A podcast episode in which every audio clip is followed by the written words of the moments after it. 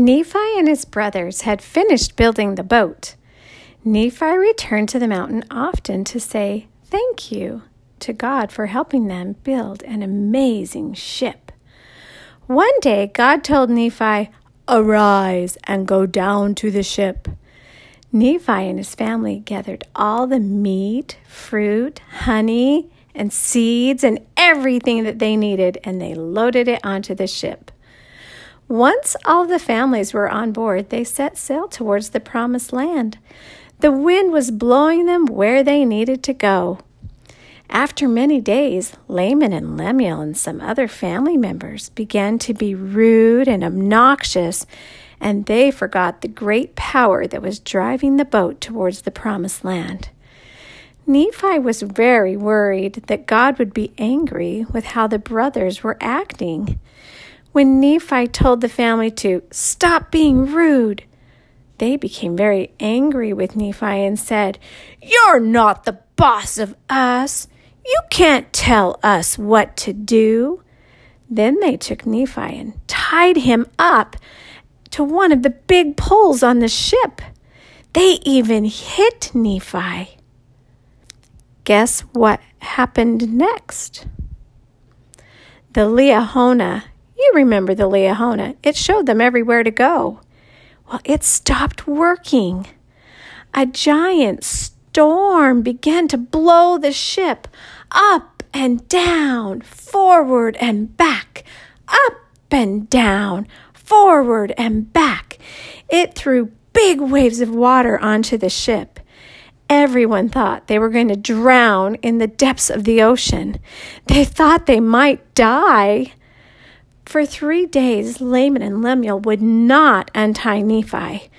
And for three days, the storms blew them backwards and forwards and up and down in the ocean. Everyone was so scared. On the fourth day, the storm became worse. Finally, Laman and Lemuel realized God was not happy with their choices and it was possible they could die in this storm. So they decided to untie Nephi. The first thing Nephi did was give thanks to God. Then the Liahona began to work. Nephi prayed that the storms would cease, and they did. Nephi guided the ship to the promised land. When they arrived in the promised land, they pitched their tents and gave thanks to God for bringing them to a new land. Children, when Nephi finished the ship, he gave thanks. When Nephi was untied by his brothers, he gave thanks. When they arrived in the promised land, he gave thanks. Remember to always thank God for all of your blessings. Tell your family thank you for the kind things they do for you each day. Say thank you to your friends. Say thank you to the strangers who hold the door for you. Find every opportunity to give thanks. All over the world at the end of day, Heavenly Father's children kneel down and pray, each saying thank you in his own special way, saying thank you thank you in his own special way. Gracias, Mahalo, wir danken dir. All over the world, tender voices hear.